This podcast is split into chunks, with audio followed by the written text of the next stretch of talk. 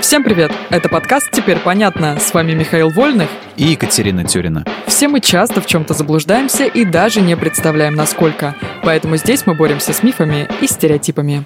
Мифы о средневековых сражениях и лучниках. Со средневековьем связано очень много мифов. Вот, например, во многих фильмах и сериалах рыцари, да и простые воины очень жестоки к поверженным врагам. Если противник обезоружен или ранен, его просто добивают без лишних раздумий. В худшем случае несчастного брали в плен, но только для того, чтобы пытать, выведывать информацию и уже потом уничтожить.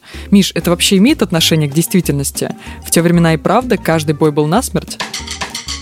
Нет, это миф. Настоящие средневековые сражения частенько заканчивались не горами трупов, а толпами пленных. Причина совсем не в гуманизме или христианском человеколюбии. Просто за взятого в заложники человека можно было получить выкуп. Представим, что я схватил какого-нибудь богатого рыцаря. Все, что требовалось бы, это приложить его боевым молотом по шлему, так, слегка, снять доспехи и связать. И все, я почти богач. Особо большие выкупы давались за всяких там королей, герцогов и графов. В плен, наверное, брали брали только дворян. Вряд ли был интерес к простым пехотинцам. Почему же их тоже брали, если те не выглядели совсем уж оборванцами? Они потом выкупали свою свободу у победителей. Иногда за это среднему лучнику приходилось отдавать свой годовой заработок. Но такой расклад все же лучше, чем быть повешенным. По поводу лучников. У некоторых любителей фэнтези есть убеждение, что лучников и арбалетчиков считали трусами. Якобы их ремесло, убивать на расстоянии, считалось позорным. Это так?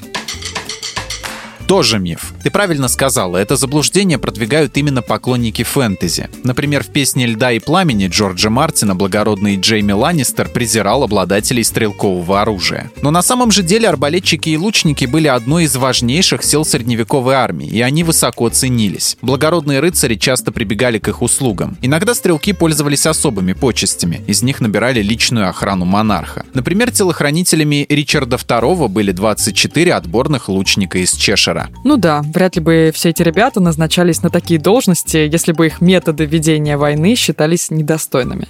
Теперь понятно. В этом выпуске мы использовали материал Дмитрия Сашко и благодарим автора за классное разоблачение популярных мифов. Полная версия текста на сайте Лайфхакера. Подписывайтесь на подкаст «Теперь понятно». Ставьте ему лайки и звездочки. Новая порция разоблачений уже на подходе.